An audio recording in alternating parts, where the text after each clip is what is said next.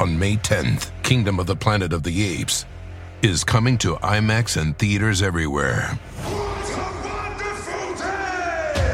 This summer, one movie event will reign. It is our time. They stole my village. I know where they're taking your clan. Bend for your king. Never. Kingdom of the Planet of the Apes. Only in theaters May 10th. Tickets on sale now. Rated PG 13. Some material may be inappropriate for children under 13. Folks, stakes could not be higher as we head into 2022. If we don't hold the U.S. House and increase the Senate majority, Trump Republicans will take power and the progressive agenda will be all but dead. What's more, 2024's election integrity will be at risk if we don't protect state level offices and don't get us started on the Supreme Court because they already suck. Because a campaign's priority is turning out existing voters to vote for them, a large swath of potential but currently unregistered voters never hear from organizers. Early investment in things like voter registration means more time for organizers to build relationships and expand their work to reach every person. There simply isn't time to do this when the money is coming in the final weeks of a campaign. In Georgia, nearly all eligible voters are now registered because organizers spent the last decade doing the work of registering and engaging voters, mostly people of color. That early investment is why Georgia turned blue in 2020. By donating to our No Off Years Fund, you'll be investing in our voter registration efforts in Arizona, Florida, North Carolina, Pennsylvania, Texas, and Wisconsin, places where reaching new voters will help make the difference in our ability to win in 2022.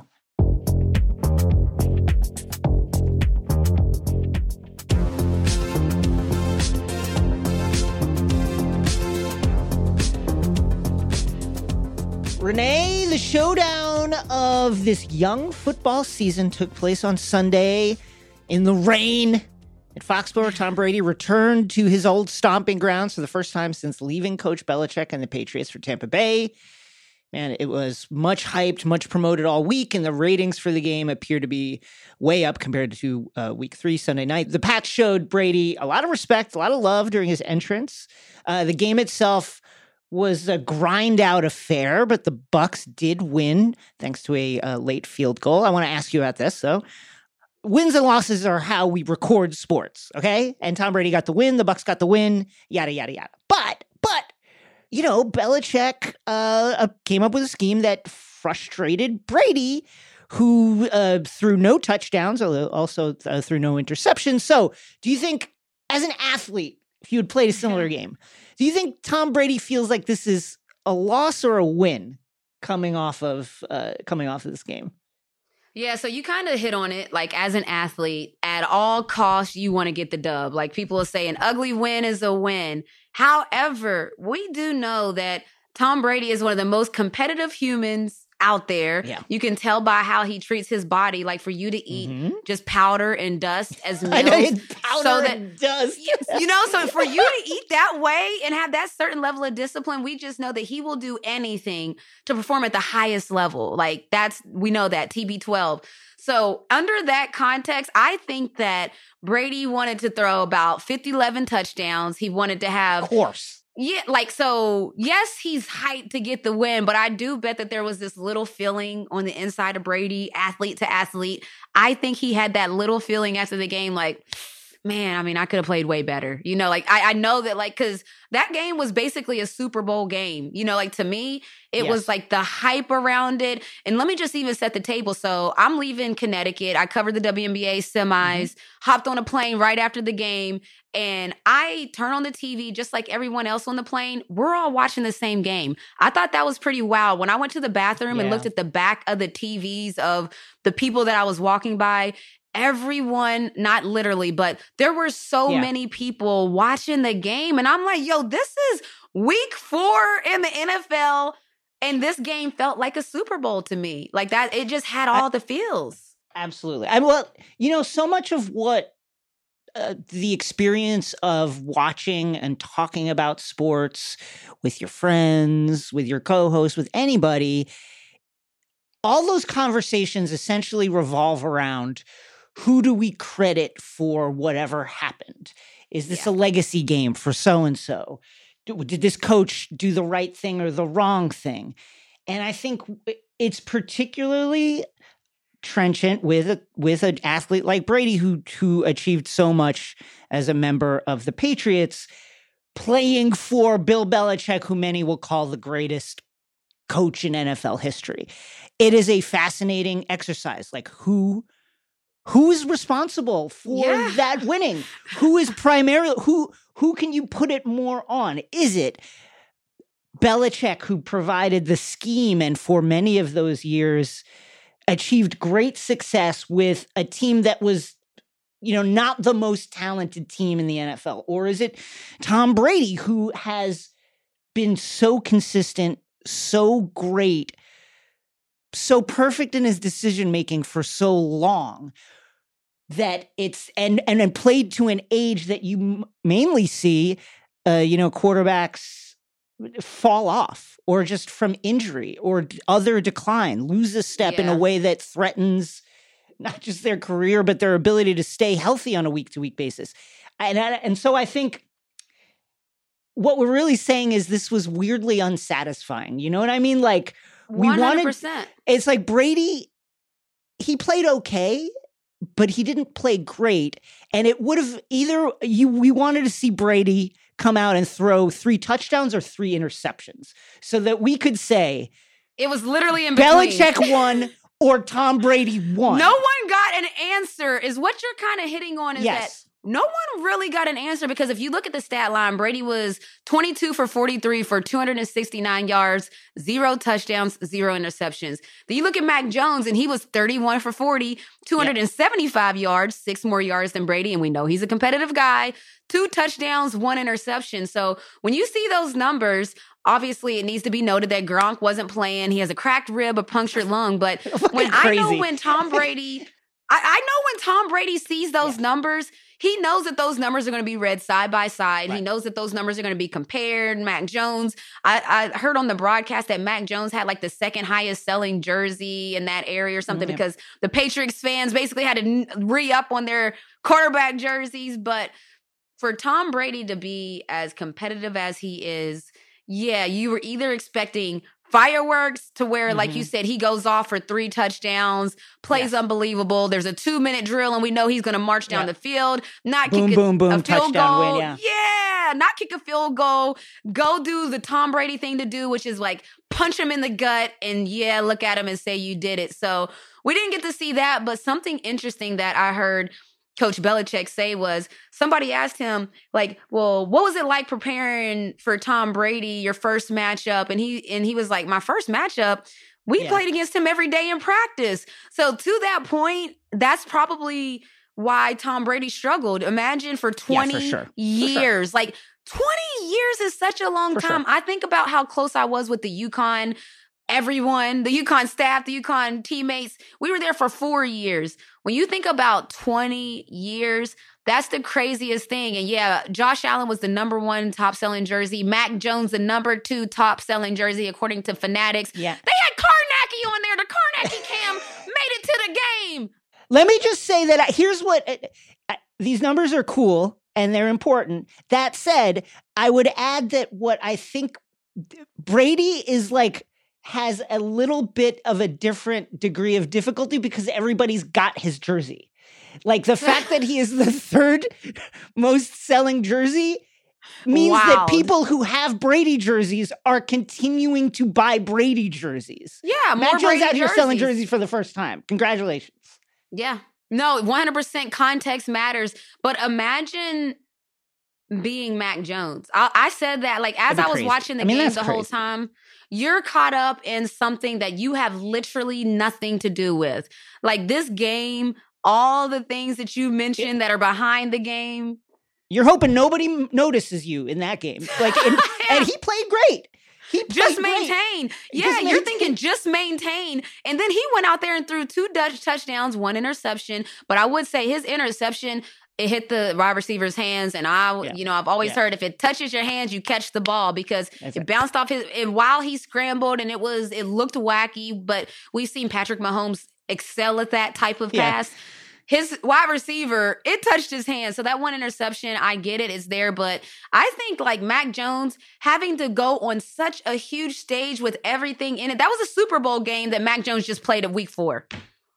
I, I agree with you. And has that ever happened to you where you're involved in a game where the figures that are also involved have such a history for so long that you were just like a passenger in it watching things happen. I mean, this is like not only that, but there's also the element of Mac Jones watching somebody who has been playing professional Yeah. football since he was a child, since he was a He little boy. to, he probably looked up to him. And there's no way he couldn't, you know what I mean? Like, there's no way you could avoid looking up to him playing as a quarterback. Yeah. Um, has that ever happened to you where you're just like, oh my God, there is that person? Well, mine wasn't a person, but playing for the Minnesota Lynx, I felt like that a little bit because I walked into a dynasty. So Yeah. it's weird when you walk into a system that's already flourishing because you're looking at the system and you're like, well, what am I going to do here? Yeah. Like, you guys got everything, you know? So I walked into a Minnesota Lynx team where they had already won two championships. And now I'm coming in in 2015 and like, what can I add to the mix? And we played the Los Angeles Sparks 2015 in the finals, 2016 in the finals, and 2017 in the finals. So yeah, I felt like there was already something there that I was walking into. And in 2015, 2015 we won an, uh, a, a championship.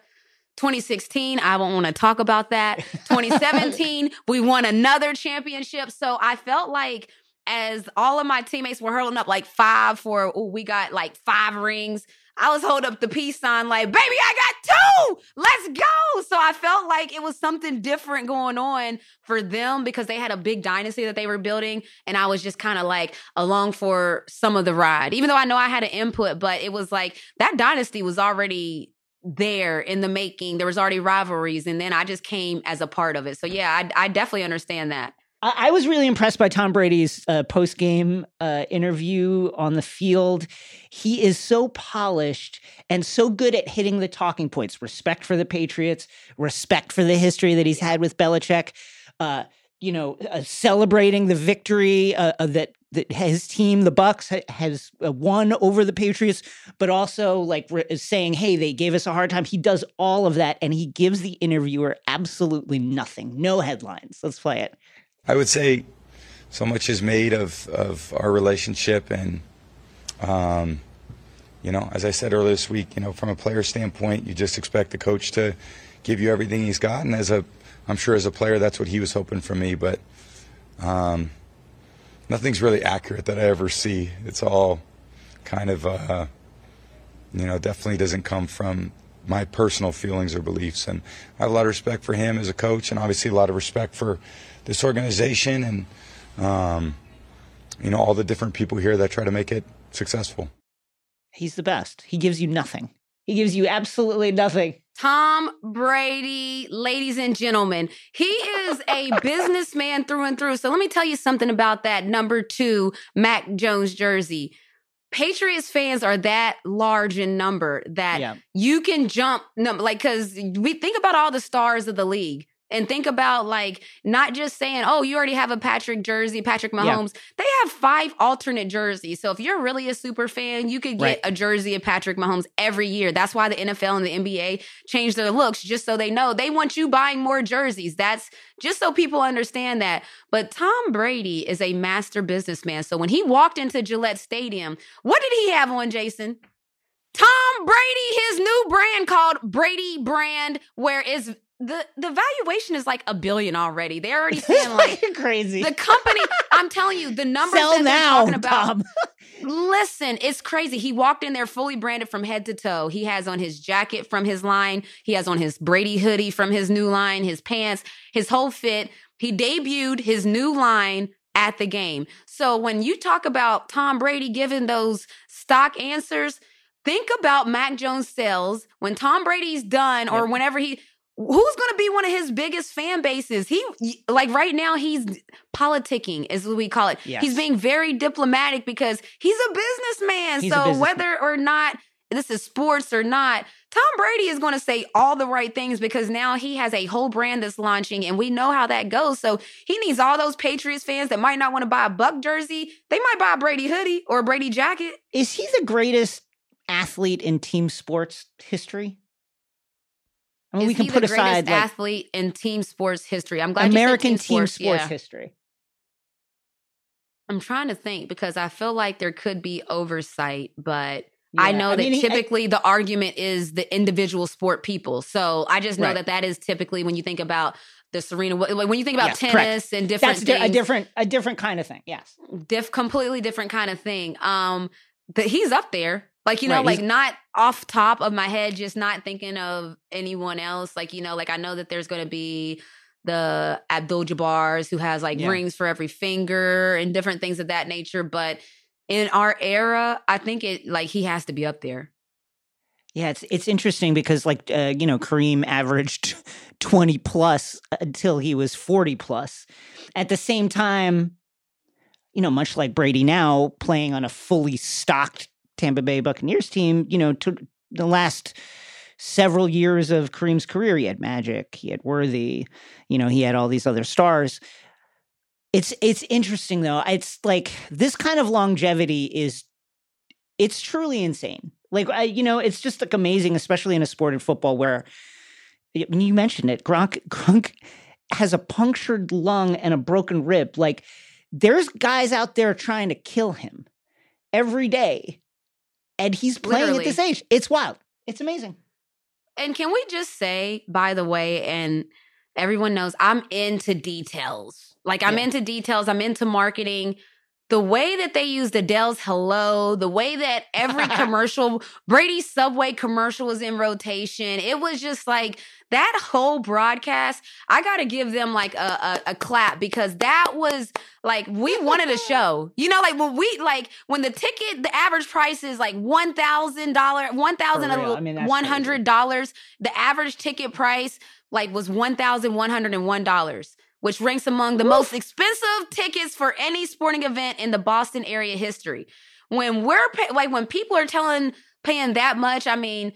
Like you got to put on a show. When we're put on a show. expecting the return, you got to put on a show. And we know that we're very critical if people don't put on a show. So I want to make sure we give a shout out because I was in, entertained. I'm not gonna lie. Even the guy that didn't hold his own umbrella, I'm entertained. I'm entertained by it all. Like, wh- whose hand is that? Why are you the only one not holding your umbrella? What is going on? I loved everything about it. All of Steve it. Bell, Like, Steve Belichick got some run on the cameras with his weird facial. Oh, those uh, facial expressions made me very uncomfortable. I was like, is he okay? Like, I was Well, like you know, we- entertained. We talked about this in the pre-pro a little bit. You know, producers look producers look for that. They're looking for you to look as, as goofy as possible. Sometimes they're Oh, waiting yeah. for it. And then once they found the fountain, they kept on going back to it. They're like, oh, yeah, Yeah. keep cutting back to that guy. And it was Rodney Harrison who didn't hold his own umbrella. There was a mysterious hand that was sneaking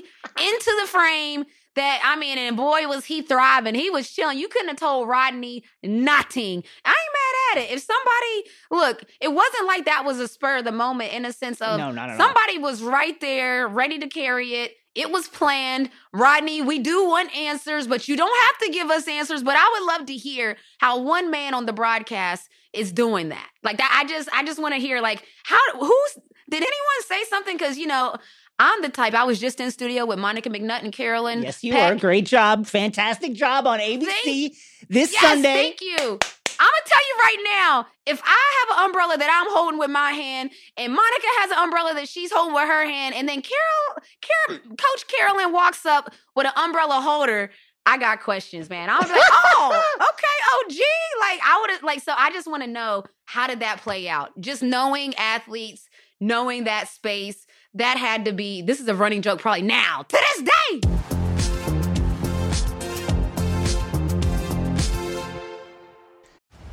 On May 10th, Kingdom of the Planet of the Apes is coming to IMAX and theaters everywhere. This summer, one movie event will reign. It is our time. They stole my village. I know where they're taking your clan. Bend for your king. Never. Kingdom of the Planet of the Apes. Only in theaters May 10th. Tickets on sale now. Rated PG 13. Some material may be inappropriate for children under 13.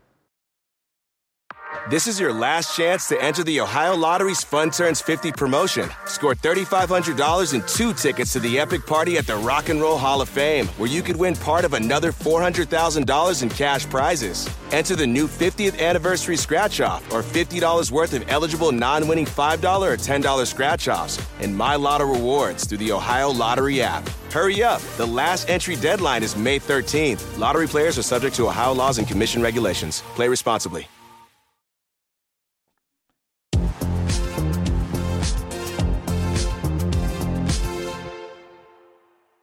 Last week, the National Women's Soccer League was rocked by a report from the Athletic's Meg Linehan, in which two players accused North Carolina Courage coach Paul Riley of sexual coercion.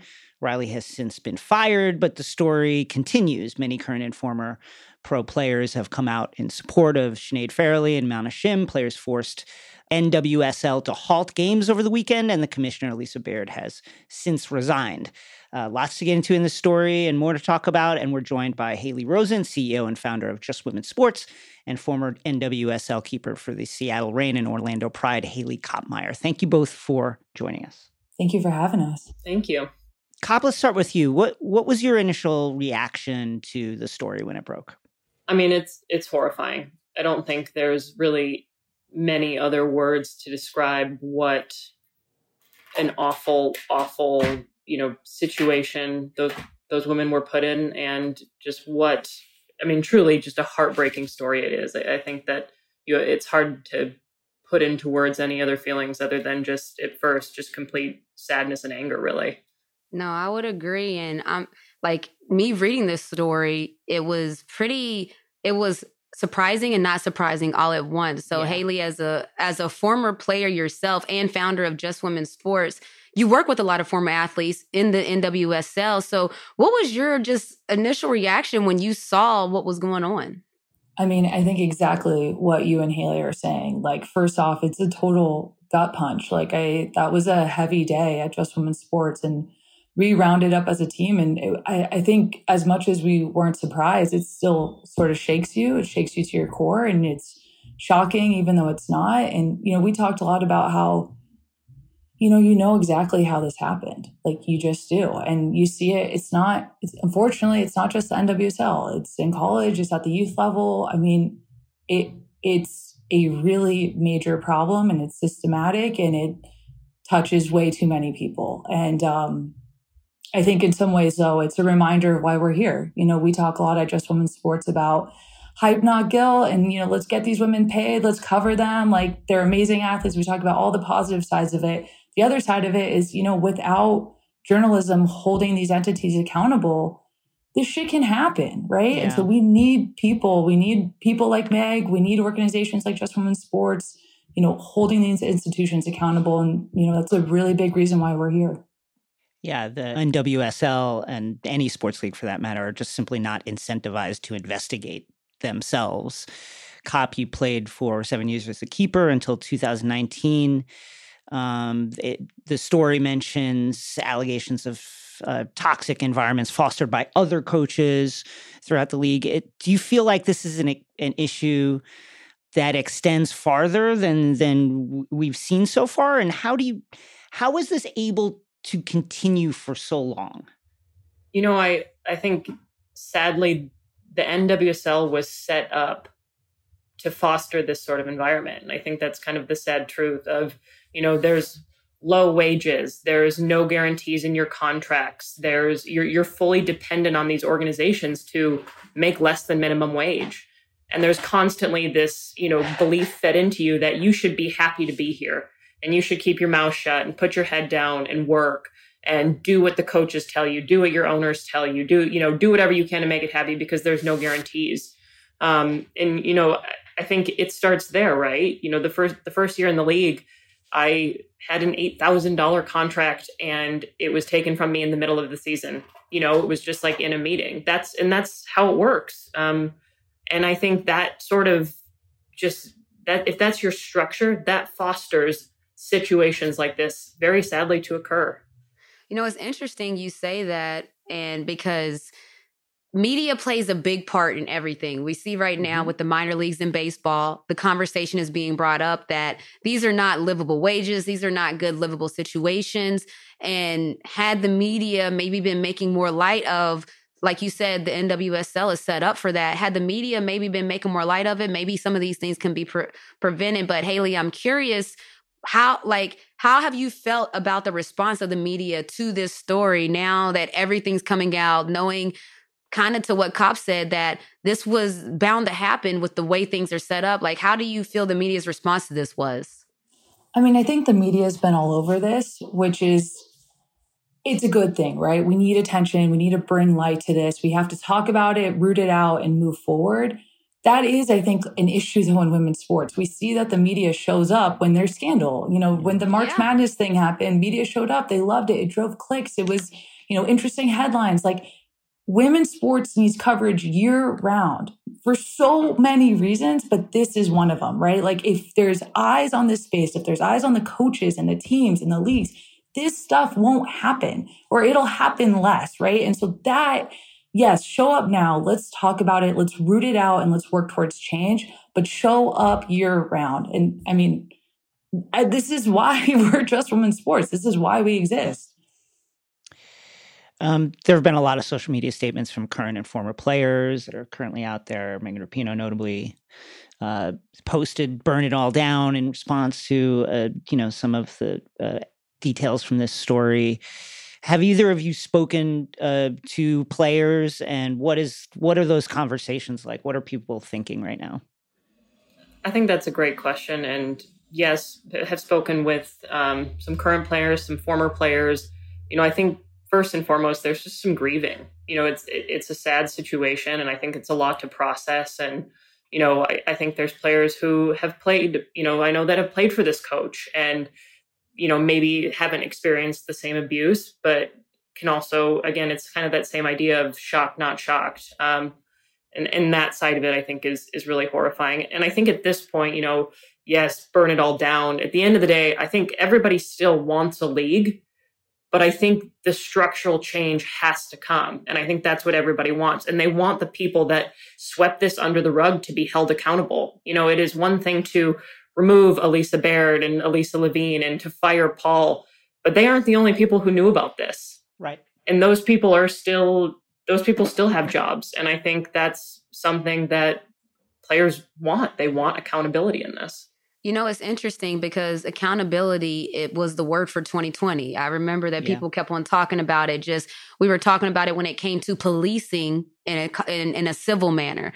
But accountability is a word, and I'm glad you brought it up because when you talk about it, it needs to happen on every sector of every life. Even teachers need to be accountable. For, you mm-hmm. know, like every coaches need to be accountable. Leagues need to be accountable. And to that point, there there is there's no doubt that there's so much work that needs to be done. How does the league move forward to protect players better now that we know the problems? Now that we know that there's still people there that might have known. How do we move forward from this and cop? I mean, let's just start with you because I want to hear from both of you. And let's start with you. Like, how? What's the next step forward? I mean, I think obviously going through with this investigation, having it done at the correct levels, removing the people who you know, were complicit in this. I think that's the first step. And then I think the second step is, you know, currently the players are undergoing uh, their very first CBA as a union. That's big. That's big. That's huge. Yeah, it's yeah. huge. That is literally happening as we speak, like bargaining today for players' rights and job security. And and you know, they've used this statement, we're taking our power back. Right? This is this league is about the players. It is not about the coaches. It is not about the front office. It's not even about, you know, all of us who have gone into media. It is about them. Um, and I think this CBA is so important. It's it's job security, it's financial security, it's freedom to be able to leave a situation if you feel unsafe and it's also mm-hmm. you know believing that if you speak up about something that your voice will be heard and i think there's you know 30 things on the table right now that this cba is covering um, and it is it is key that every single one of them go through because it is it, it will root out so many of these problems. Uh, both of you have been talking about the the, stru- the structural issues of play, and I think that's important because you know I think for people who maybe aren't checked into this story, or just learning about it, they see, oh, well, the commissioner is a woman. Like, uh, does that not fix the problem? Um, the complaints about Mr. Riley were raised in 2015 through official channels. And you would imagine with what else is going on in the broader culture, the Me Too movement, that uh, that that would be a, a open space for these allegations to come to the fore, and yet they did not. Uh, why? Like, what? Is it simply because the NWSL is in this survival mode where, oh my God, anything, any bad news, you can't, you got to think about what could happen to the league. And it, what is it that structurally that causes this to happen? Because I think that is important and something we need to continue to drill down on because it's not just about representation in this in this particular space or any space.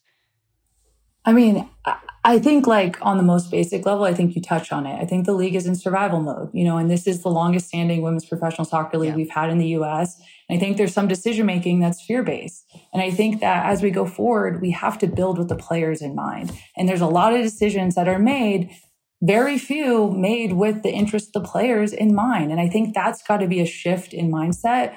But I think like, you know, 30 foot view here, like this is not just the NWSL. Like, why does this stuff happen in, yeah. you know, all over, right? The whole, you talked about the Me Too movement. Like, this is like structural from every aspect of our society. Why does this happen to women? Period. Yeah. You know, why do we, and it, it's just like, it's very, the whole thing just hits home so hard because I think and not to make this about myself, but I feel like I saw it in youth. I saw it collegiate. I saw it professionally. Now I see it in work. You know, you see it with being the only woman in the room or with VCs yeah. or, you know, all of it. It's everywhere in our society and it sucks. And we need to call it out and we need to change it. And we need to change how we, you know, work with women, view women in our culture. It's very interesting you say that because Jason knows what I'm about to say. Because in our pre production meeting, I literally said, you know, being a woman it's so it's such an obstacle like you like if you want to get to the top of your profession like you're going to have so many obstacles. One just the fact that you're a woman that's an obstacle. But then as you're climbing the ladder you're going to run into oh here's a guy he's a little bit weird here. Oh watch out for this yep. situation. You go to a next one you get to another platform watch out for this person. Watch it like at every turn whether it's an actress and it's trying to get casted for a role to where if it's a professional athlete trying to live out their dream and be a professional athlete at every level you see women have to fight these obstacles just to do their job just to be a woman in the workplace so i always say like every woman knows a woman that has a story and that's a problem to me and so, I mean, I love that Just Women's Sports are here. So I wanted to yep. to say, Haley, what should listeners expect to hear, and where can they get more content covering women's sports at your outlet? Because to your point, the fact that you're saying just women's sports, uh, like the name of it says everything. And listen, like this is not about me or anything else besides these players right now and rooting this out and working towards change. But this, uh, this really is, you know, why I think platforms like Just Women's Sports are really important. And we're not the only ones doing this work. There's a lot of amazing journalists out there that are covering this space. And I think, you know, as long as, you know, 4%, less than 4% of media attention is going to women's sports, there's going to be problems. And that's why we're here. That's why there's amazing journalists like Meg doing the hard work. And we're all going to keep pushing to make this a safer space for women. And, you know, eventually on like the positive note, get these women paid so there can be more owners of teams and leagues and all of that. I love it. I love it. I love it. Shouts to WNBA Twitter and all the journalists out there that cover sports. It matters. They're Haley Rosen and Haley Kopmeyer of Just Women's Sports. Thank you for joining Takeline. Thank you so much for having us. Thank you both.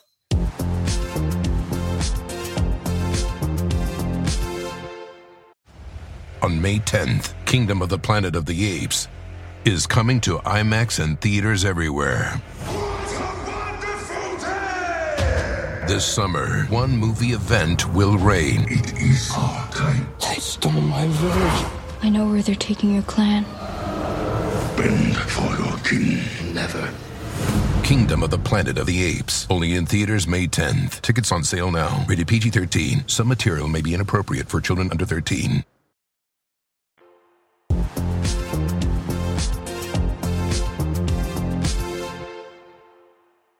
So, Jason, we had Yes. a change of heart in the NBA. And after claiming he would not get the COVID vaccine and even having a religious exemption denied by the NBA, Andrew Wiggins is reported to be vaccinated now.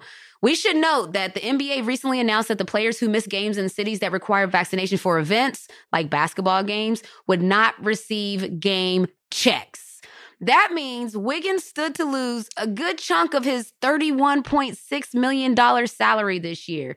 He's vaccinated now. The Warriors clearly want to move on, but Jason, do we think that it was money that got Andrew Wiggins to change his mind, or perhaps someone in the Warriors organization, a family member? How do you go from asking for a religious exemption Ooh. to getting the vaccination in pretty much a week? Well, I'll say that I think the religious exemption was uh, my read on that was this was the Warriors kind of like doing their due diligence for Andrew. Like, let's let him go through all of his options until he gets to a place where he sees, okay, I can't pursue that avenue, can't pursue that avenue.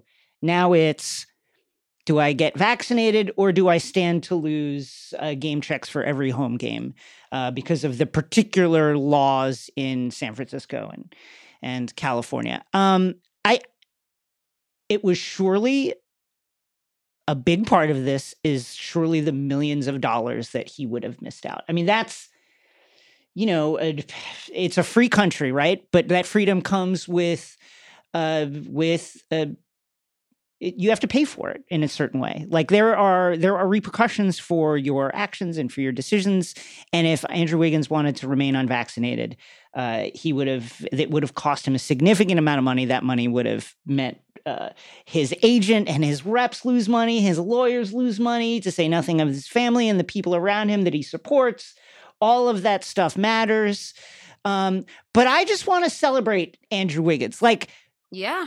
good congratulations. I think that uh, we can glean from the timeline here that he got the johnson and johnson one shot because you know if uh, the league uh, the season starts october 19th so if they were getting the moderna or the pfizer two shot process where it's a shot and then four weeks and then another shot he would probably have missed two weeks of the nba season. So this will allow him to not miss any games and i would imagine for any of the other holdouts this week is going to be uh, pretty crucial for them to make a final decision about whether uh, they're going to get the Johnson and Johnson shot, whether will allow them to not miss any games.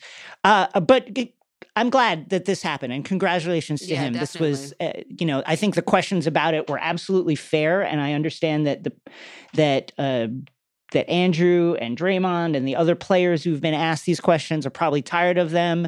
Why can't we uh, talk about basketball, etc.? But this is important and it's important for any of the any number of reasons that you can uh, learn about by reading the front page of every single newspaper in the world. Yeah. and uh, you know we're still living in a in a country where hospitals in certain regions of the country are being overrun by cases notably alaska.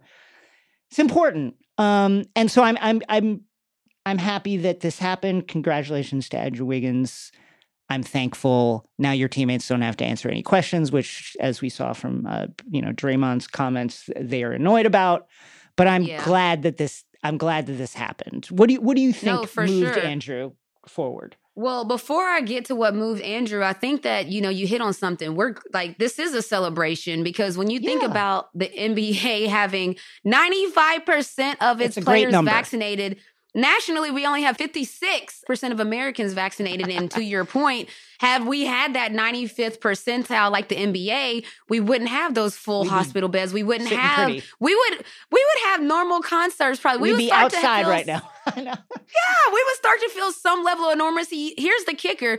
If we had that percentile, we might not even be talking about this with the NBA. It wouldn't even be a thing in sports anymore if we had a lot of people like the NBA does. Only roughly 40 NBA players don't have the vaccine. So if we could talk about those percentages when it comes to America, that's a it is a celebration in that aspect. So, you know, like I'm sure people are missing their brunch, their boozy brunches. Yeah. You know, Jason, you're still in tables. I know that people are missing those things. And it's because if we could get to that 95th percentile, we could be there. But You know, I think it was a combination of everything that changed his mind. Honestly, Yeah. I think that it was like, ooh, Lord, if I'm missing half of my checks, that's crazy. Then you got your family. uh, And we know that NBA players, and I, look, this was for me too. When I opted out in 2020, that, the hardest part for me was that I knew that I had a family that was depending on me. So I'm like, Yeah. all right, so it's a pandemic. My women's college basketball job got canceled because the tournament got mm-hmm. canceled. I was calling 3x3 tournament canceled. I was calling mm-hmm. NBA summer canceled. So I literally had no jobs and then I opt- opted out of the only job I had. So I do understand that there's a certain level of what are we doing because people are depending on me. I think that also two players don't want to be on home confinement. And with That's the the- NBA rules, with the NBA huge. rules, I know that that was one of the biggest things last year that the players felt like they were literally on house arrest, can't really leave the hotel, getting tested every two seconds. I think that that, along with just the pressure that the whole world is talking about you, and like we know too, like we know now that sports. Look at the politics. You know how they say like politics run the world. Well, politicians are talking about everything going on in sports. Sports are running the the show. So you're Andrew Wiggins, you're Kyrie Irving. Literally everyone is talking about you. A good rule of thumb for me is whenever Ted Cruz agrees with something, I disagree with. Why did Jemele say she would she would throw up in her mouth a little bit if he agreed with her? Uh, you, you mentioned the rules for players who are unvaccinated, right? So uh, the Right. NBA, it, it it would just have been tough. Here, some of the rules include daily testing before entering team facilities or interacting with players and staff. Uh, must undergo lab-based game day testing. No indoor dining in the same room as other players or tier one personnel. Uh, six distance of, of feet between uh, the, the unvaccinated person and any other player. Masks in all situations when indoors in team facilities. Have to have a separate locker room. Must remain at their residence while at their home markets, and they can't go out on the road. This is uh, it's a high bar. It's a high bar for anyone who wants to go this route. Um, but again, there there are going to be consequences for deciding to go this route, and man, it is it, the, the NBA made it tough for people to decide to do this, and I think fairly so. I think this is appropriate considering what we've seen in this country with approaching seven hundred thousand deaths. So, Draymond Green was asked about Andrew Wiggins, and in the course of a pretty long answer, you know, said, uh, among other things, I think there's something to be said for people's concern about something that's being pressed so hard. Like, why are you pressing this so hard? He also said, like, you, you know, you wouldn't ask, um, you wouldn't ask Andrew about like the polio, whether he got the polio vaccine or not. What did you think of those comments? I think that you can make an example of everything. Like, you Right. know, like, but it doesn't necessarily make it make sense. So, yeah, like I get what you're saying, kind of, but no, because when there's a public, like, there's rules to be in public, there's rules of engagement to be a citizen, there's rules like, for instance, if you smoke in the airplane, they're going to kick you off. I, like, Right. yes, your prerogative. Yes, you're right. If you smoke in a in anywhere, you know why? Because we found out that smoking is harmful to others, and they don't want the smoke in the air. So while it is your right and your choice to do whatever you want, because we're Americans.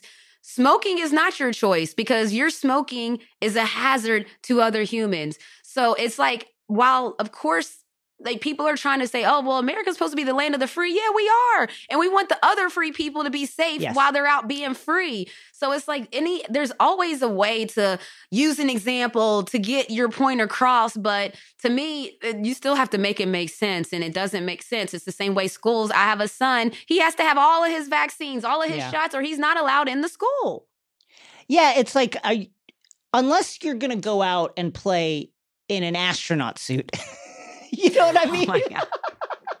then then you you kind of have to you kind of have to adhere to the rules that everyone else who is breathing that air inside that building have to adhere to and and to the kind of you know I, on the one hand I get Draymond's annoyance at having to answer a public question about Andrew Wiggins.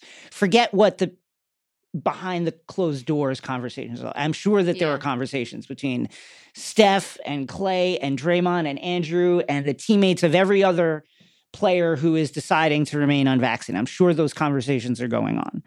So to answer a question about a, a, a teammate in public like that, I get it. It's it's annoying. That said, like we don't talk about polio because it was eradicated by vaccine. Eradicated. you know, like it's just like we can't. That's not a good. That's not a good way to parry this. Like we don't talk to. uh We don't ask Draymond whether he's asking Andrew about his partner's pregnancy because pregnancy is not contagious. You know, like we don't. Uh, when Bradley Beal said, "Hey, you know, like I'm I'm fine," uh, I got it, and then I I lost my sense of smell, but uh, other than that, everything's fine. Like that's man, that that's concerning. that's your nerve. That's your nervous system. That's a nerve that runs down from your brain to your nose. Like there, it, this is concerning, and and again, people, real people, are being impacted by this all the time a lot. So I get that players are annoyed. They're annoyed about having to answer questions for other people. But this is a topic of intense interest because of everything we've seen over the last two years. So these these questions are not going away. Do you think like at what point can you picture right now, Renee, a point where we just don't where we don't ask about this anymore, where this is just over? I mean, this feels like, man, we've been doing this two years already. I would love to get to, to the point of polio to where we are eradicated. Yes. Like, you know what I mean? I would love to Yes. get there, but when I look at the numbers and look, we're at 56% vaccinations, knowing that a lot of hospitals have no more beds, knowing that a lot of hospitals are declining people from coming in, knowing what scary. we know, I'm terrified that because if we know all of this information is ready available on the internet, and we still have people saying they're doing their own research, we still have people saying it's fake news, we still have politicians getting the vaccine but saying bad things about the vaccine. I'm scared because people be, like unfortunately people believe people on TV. Like it's Yeah. like whether or That's not the world. It's the world we live in. Yeah. it's the world we live in. So when you have politicians, when you have even a Draymond Green trying to shed light from his point of view, it's Yeah. not good because there's going to be somebody out there that's like, you know what? That's a good point. Yeah. And no, it's not a good point. It's not I- a good point. on that tip, like the I'm doing my own research thing. I get it, and that I think that's important to like eh, You get use your it? curio- I get it in the sense that I think it's important to to uh, harness one's curiosity to learn about things. Yeah. But like, is your research peer reviewed? Like, are you releasing your research so that other people can check it? Are you releasing it so that Was other scientists and research can yeah can can can look through it and decide whether your findings are accurate or not? That's what's going on with these vaccines. Like peer reviews, huge uh, testing groups, like 90,000 people tested. That's one of the largest uh, testing groups for a modern vaccine trial. Unless your research is being released so that other people can look through it and and and combine it with their own research and see that it's accurate, you're not actually researching. You're just googling stuff. You know what I mean? Hundred you- percent. But and, then when are you going to conclude your research? Like it's Yeah, like when is it over? I've heard players when like when did we get the results? Because I've Yeah, seen do players they've been I've seen people that's been researching for months. Like, Yeah. is there any end date? Should I give you a final date to turn in your work? Like, Yeah. is there like when do we get the answer from the people that saying they need to do more research? When does the research paper when does it due? When does the Hey, research due? what is, that's a great question. And even if, like, oh, listen, I understand if the research is ongoing. Can we get some of the findings now? Can We I? need an update. what have you figured out to this point? I need Yes. to see are you on the right track? Like, is there any statistics in there? Is it just quotes from other people in there? Because I've seen that too. Like your statistics, your research is all other people's quotes that know just as much as you. yeah. What? Come it's on. not Dr. Fauci. They're not researching nothing Dr. Fauci said. It's like, oh yeah, I heard this guy say that. And yeah, what about that? Oh, I heard this guy say he got COVID. He only lost his smell, Yes. his sight, his touch, his breathing. But what about that? Like, what? I mean, what does Dr. Fauci- do? Dr. Fauci being a great example of a person who sits atop these various streams of research that come into his office like uh, on a daily basis, and then he is digesting those facts. Listen, again, I support people being curious and learning about things. But if you say that you're doing research, release the research. That's all I ask. Run it. Let's see the research. I want to see the footnotes. I want to know. I want to know if Because it's I can go reviewed. get some research, and I know they're gonna be like, "Oh, let me see your research." No problem. If anybody want to ask me that, I'm gonna send you a hundred thousand links. Like, actually, I'm gonna send you what to type into the Google search to give you all the information you need. Death by COVID. Type Yeah. that in. That should give you all the information you need because, again, it's kind of like you know. Everybody should, at this point, almost know somebody that's affected by Yes. COVID. Y'all, Everybody in the NBA knows yes. Karl-Anthony Towns, so they know somebody personally who was affected by COVID. And Kareem Abdul-Jabbar, one Man. of the OGs, came in there, and I mean, he just said it and quote the ignorance that has been perpetrated and the misinformation that has been spread around everywhere has made it impossible for people to get an understanding of what is going on. People who say they haven't finished doing their research yet really haven't done any research. Facts. I mean, facts. Big facts from from the from the big fella. Uh, couldn't have said any better. Andrew Wiggins, I'm happy for you. Congratulations. Do your. Send research. When is it But due? also- Everybody send me but your also- research. release the research. Everyone who has said that they are doing their research, release the research. We want to see where you're at with that research. Show your work.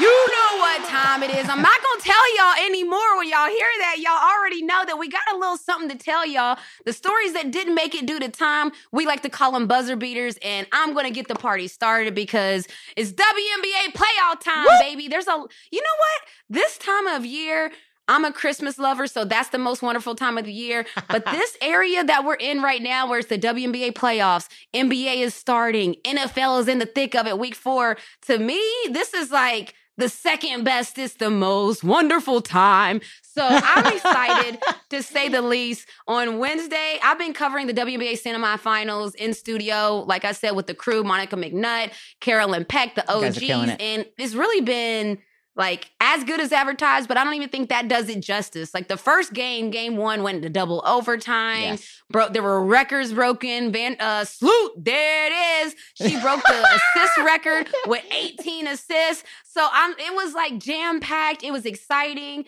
The games were star-studded if you're into that sort of thing. Half of the Raiders team was at the Aces Yes. game, game one. Chris Paul, Devin Chris- Booker, Yeah. Jae Crowder. They, I mean, these games were, if you love sports and you love the stars of the sports, the WNBA playoffs have that. And I'm flying back tomorrow for game four of the semifinals. And I'm excited. I'm excited. I think that it's, it's, it's going to look good. And then on top of that, on Friday, I fly to Memphis to cover Hawks because they're preseason games. That's what I'm talking about. It's the most wonderful time of the year. Half of the week is WNBA, the other half. NBA. Like, it's, It's a beautiful, beautiful. thing, Jason. What's going on over there? It's beautiful. I would like to talk about the show that is uh, it's taking the world by storm to such a degree that a broadband supplier in Korea sued Netflix because the show crashed their servers. What? I, yeah, I'm talking about Squid. I'm talking about the Squid Game. Uh, it's Wow. you mentioned what a magical time of year it is. As soon as I'm I'm at on episode five right now, I'm currently in mid binge. Last night, I ordered my Squid Game costumes for Halloween. I have both the pink guard jumpsuit with the mask, and I got a, a little uh, water gun that I'm going to spray paint black. And I and I got the green and white jumpsuit with the number, and I got the uh, the t-shirt underneath with the number. I'm ready to go. I can be. I'm playing both sides of this thing. I'm ready to get in the Squid Game. And I'll be honest with you. I think I think I would dominate the Squid Game. I think I would. really? I think I'm I'm ready to. I would know right away what was going on before so people you started knew those shot. games before you saw those games? I mean, red Well- light, green light. Of course, we all know Yes. that. But I no, I didn't know the games, but uh, there's a there's a movie called Battle Royale, which is a- an adaptation of a novel by the same name, a Japanese movie, and also a Japanese novel. Came out in 2000, very influential, and. Uh, the vibes are very similar to Squid Game in that it's this Ah. non-zero kind of competition where uh, the losers get killed. uh, went on to influence the Hunger Games. And so as soon as I started watching Squid Game, I was like, oh, I know where this is going. Uh, I, I know exactly where this is Wow. That's kind of like a cheat code a little bit because I Yeah. too. I well, are you not finished yet? I just heard. I'm wait, on did you say five. Don't say anything. I'm on five. They just did the tug of war. Do a They- review halfway through. they just did- what? Well, I, I'm. This is more about my Halloween costume, which I cannot wait for, for it to arrive. That's what it is. And I guess I'm- this is the time where we talk about that. I too watched Squid Game. I binge watched it on my day off on Saturday, watched the whole thing, and I did exactly what Jason did. So imagine, imagine the marketability of this show that after you only watched five episodes and you were like, gotta get the costume. gotta I'm get the in." costume. I watched the whole season. Boom, we need a family entering the Squid Game. Junior, Serena, and myself, we will enter the Squid Game. I order the costumes for the full fit for the family. Imagine the marketability of this. Uh, I saw a are- tweet about this, Jason. It said that this show could be the highest rated Netflix show ever. Now, I don't know if you guys know how big of a deal that is. Netflix has some of the biggest Yeah. shows out. And especially, I love a good Netflix original. So there, it. I love Netflix has some heavy hitters. So for Squid Game to come through dubbed over with the captions that don't match, I'm like, they what? don't match. They really don't match sometimes, but that's okay. uh, come see me in my green tracksuit on Halloween. That's it for us. Follow and subscribe to us on Apple Podcasts or wherever you get your podcasts. And don't forget to subscribe to Takeline Show on YouTube for exclusive video clips from this episode. Plus, subscribe and listen to my comics, movie, and TV podcast, X Ray Vision. Check it out. Goodbye. Okay. See you next week. let's go.